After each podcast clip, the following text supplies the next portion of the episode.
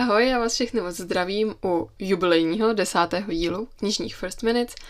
Nepřipravila jsem si na něj nic speciálního, budeme prostě dál pokračovat v knížkách tak, jak jsme byli doteďka zvyklí.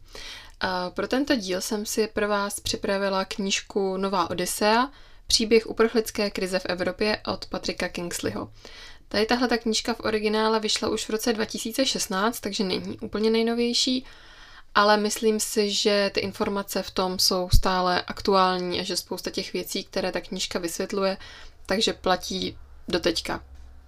Ten autor, kterému bylo v době napsání té knížky 26, což mi přijde úplně neuvěřitelný, je zahraničním reportérem britského listu The Guardian a byl pověřený sledováním uprchlické krize přímo v terénu, takže během roku 2015 procestoval 17 zemí, kterými vedou ty nejfrekventovanější migrační trasy a popisem těch tras on se tam hodně věnuje a díky tomu se i setkal se spoustou těch uprchlíků, kteří putují, aby se dostali do Evropy. O, takže je to knížka plná jak těch technikálí ohledně toho, proč ty lidi z těch zemí utíkají, trošičku toho historického povědomí, hodně technikály ohledně těch samotných migračních tras a je to samozřejmě propojené s těmi příběhy jednotlivých migrantů.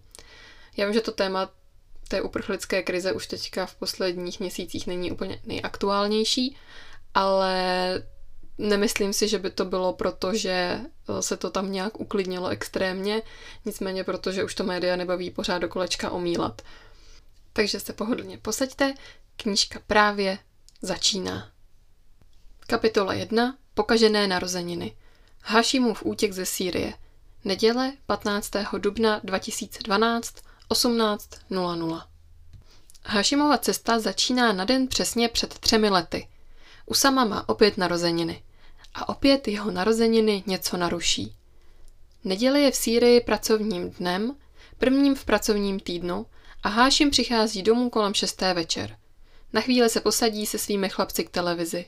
Hiam, učitelka o dva roky mladší než její manžel, už chystá v kuchyni večeři a Hášim zabíjí čas, než půjde vyzvednout dort pro Usamu. V tom se ozve zaklepání na dveře. Nebo spíš bušení. Bušení, které Hášim opravdu nečekal. Není nějak zvlášť politicky angažovaný. Je prostě obyčejný státní zaměstnanec na místním vodoprávním úřadu. Je vedoucí počítačového oddělení a jeho úkolem je vystavit každý měsíc obyvatelům Damašku a okolí účet za vodu. Soustředí se na svou práci a do ničeho se neplete. Ale dneska mu to není nic platné. Režim posílá své lidi od domu k domu, aby předvedli všechny muže, které najdou. Hašim se může jen dohadovat, jestli je to proto, že jsou sunité žijící v zemi ovládané alávity, skupinou příslušící k šítskému náboženství. Má proto podezření pádný důvod. Občanská válka v Sýrii se odehrává čím dál víc na sektářské bázi. Jde otevřít dveře a děti ho sledují pohledem. Venku stojí 20 mužů. Hašim nepozná, jestli jsou z vojska, od policie nebo z prorežimní domobrany. Ale jdou si pro něj a půlku dalších sousedů. Konflikt započal daleko odsud. Na přelomu let 2010 a 2011 se v celém arabském světě vzedmula vlna protestů proti autoritářským režimům, která se čeřila od Tuniska přes Egypt, Líbii a Bahrajn až po Jemen. V únoru 2011 doputovaly demonstrace do Sýrie. První protest se odehrál na trhu v Damašku, ale mnohem víc utkvěl všem v paměti daleko menší projev občanského odporu v půlce března. Ve městě Dará na jihu Sýrie tehdy skupina chlapců nastříkala na školu pro demokratická hesla – za diktatury Bašára Asada, bývalého oftalmologa, který v roce 2000 nastoupil po svém otci na post prezidenta, se ovšem taková opozice netolerovala. Chlapci byli uvězněni a mučeni. Takové jednání vyprovokovalo rozsáhlejší protesty, na něž Asadův režim odpověděl střelbou, jejímž výsledkem byla řada obětí na životech. V tomto okamžiku začaly demonstrace nabírat na síle a úderností se přiblížily událostem v dalších arabských zemích, kde protesty vedly k odstoupení čtyř prezidentů. Rozhořčení a čím dál neohroženější demonstranti se scházeli po celé Sýrii a požadovali Asadovu rezignaci. V průběhu března se demonstrací po celé zemi účastnili statisíce lidí a desítky jich přišly o život. represe nedokázaly vzpouru potlačit. V průběhu jara a léta se počet protestujících v celé Sýrii nepřestával zvyšovat, což vedlo k brutálním protiopatřením zahrnující vojenský zábor a státem řízené masakry v několika obzvlášť odbojných městech. Zděšení vojáci začali z Asadovy armády dezertovat. Než nastal podzim, dezertéři, kteří se z valné většiny sjednotili pod praporem svobodné syrské armády, začali proti Asadovi využívat partizánskou taktiku a povstání pomalu přerůstalo ve válku. Než nastal rok 2012, rebelové už měli pod kontrolou některá území. Haram al-Avamit, městečko pár kilometrů na jeho východ od Damašku, se až do dubna 2012 násilnostem víceméně vyhnulo. Je to klidné místo vybudované kolem řady poničených římských sloupů a žije tu asi 15 tisíc obyvatel. Mnozí z nich jsou vládními zaměstnanci. Původně šlo o zemědělské městečko, ale vzhledem k nedávným suchům a výstavbě nedalekého letiště vyměnilo mnoho usedlíků zemědělství za práci ve veřejném sektoru. O víkendech rodiny, jako je Hašimova, často tráví čas v místních zahradách, kde pod borovicemi grilují maso. Ale poslední dobou začíná vzrůstat napětí.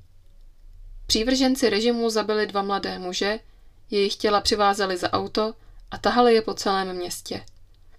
Ne všichni se odvážili reagovat, ale přátelé a příbě- příbuzní obětí si troufli. Protestovali a vyvolávali po ulicích svoje hesla. Teď ovšem, ve chvíli, kdy Hášima postrkují do zadních dveří dodávky, zatímco děti z obývacího pokoje přihlížejí, si režim vybírá svoji odplatu. A je to dlouhá pomsta. Nejprve Hášima a jeho sousedy odvedou do tajné sítě cel, vykopané hluboko pod letištěm v Damašku. Místo spravuje mocná bezpečnostní služba vojenského letectva, jejíž chapadla dalece přesahují jak letecké, tak občanské záležitosti. Žádný prokurátor se Hášima nevyptává na bydliště a ani on, ani nikdo další není obviněn nebo vyslýchán. Prostě je zbíjí a drží pod zámkem, dokud se nepodaří schromáždit dostatečný počet mužů z okolních vesnic. O tři dny později je přesunou na ústředí letecké rozvědky přímo v Damašku. V celách hluboko pod zemí se tu tísní stovky mužů. Každý den odvlečou 4-5 z nich do mučíren. Svobodní muži dostávají elektrošoky do genitálí. Ženatí jako Hášim jsou takové potupy někdy ušetřeni, ale místo toho je mučitelé věší za zápěstí. Hášim tak stráví 12 hodin s provazy zaříznutými do kůže. Některé nechají vyset ještě déle a následně je nutné jim amputovat ruce. Nejedná se o nic výjimečného. Tito muži měli svým způsobem štěstí, protože je mučitelé nechali naživu. Později vyjde najevo, že v období mezi roky 2011 a 2013 bylo v syrských vězeních podobných tomu, kde sedí Hášim, mučeno a zabito při nejmenším 11 tisíc zadržených. Fotograf s krycím jménem Cezar propašoval ze Sýrie na 55 tisíc fotografií mrtvol těchto zadržených, které měl na vládní rozkaz dokumentovat. Fotografie jsou svědectvím o krutosti režimu a je z nich patrné, že mnozí vězni byli po dobu zadržení byti, škrceni a mučeni elektrickým proudem. Někteří mají vydloubané oči. Hášima podobný osud nepotká, ale nadále zůstává ve vězení. Po zhruba třech měsících ho přesunou do jakéhosi leteckého hangáru. Tou dobou netuší, kde je, teprve později se ukáže, že se jedná o letiště Maza, vojenskou základnu užívanou Asadovou rodinou. Hangár je obrovský, vešlo by se do něj několik letadel. Je v něm ovšem natěsnáno tolik vězňů, že se musí střídat, aby se mohli lehnout. Není jasné, kdo odpočívá ve dne a kdo v noci. Hned při zadržení jim ukradli hodinky. V prostoru rezonujícím ozvěnou není zdroj přirozeného světla, takže není možné měřit čas. Ubíhají měsíce. Možná celá roční období, kdo ví. Nadejde a skončí ramadán, ale vězňové nejsou o nic moudřejší. Vědí jen tolik, že ubývá bytí, protože strážné začíná vlastní krutost unavovat. Přesto se zatím nikdo neptá, kdy je propustí. Poučili je, že pokud se chtějí vyhnout mučení, je lepší mlčet. Jednoho dne koncem října jim jakýsi důstojník přijde sdělit, že prezident schválil jejich propuštění. Vězně odvezou v dodávkách do centra Damašku a tam je vyhodí na ulici. Tak, to je z dnešního čtení teďka už všechno. Jak vidíte, mm, ta knížka si úplně nebere servítky v tom, že by něco podávala nějakým opatrnějším způsobem. Opravdu z toho čtení člověk nemá nějak dobrý pocit, ale na druhou stranu ten pocit z toho, že trošičku víte, o čem se mluví, když se mluví o migrační krizi, tak ten je fajn. Uh, já doufám, že se vám dnešní čtení líbilo, tuhle tu knižku vám určitě můžu doporučit, pořád se prodává, takže je možný si ji koupit. A sledujte mě na Instagramu, knižní podřídko First Minutes a já se těším u dalšího dílu. Mějte se krásně, ahoj!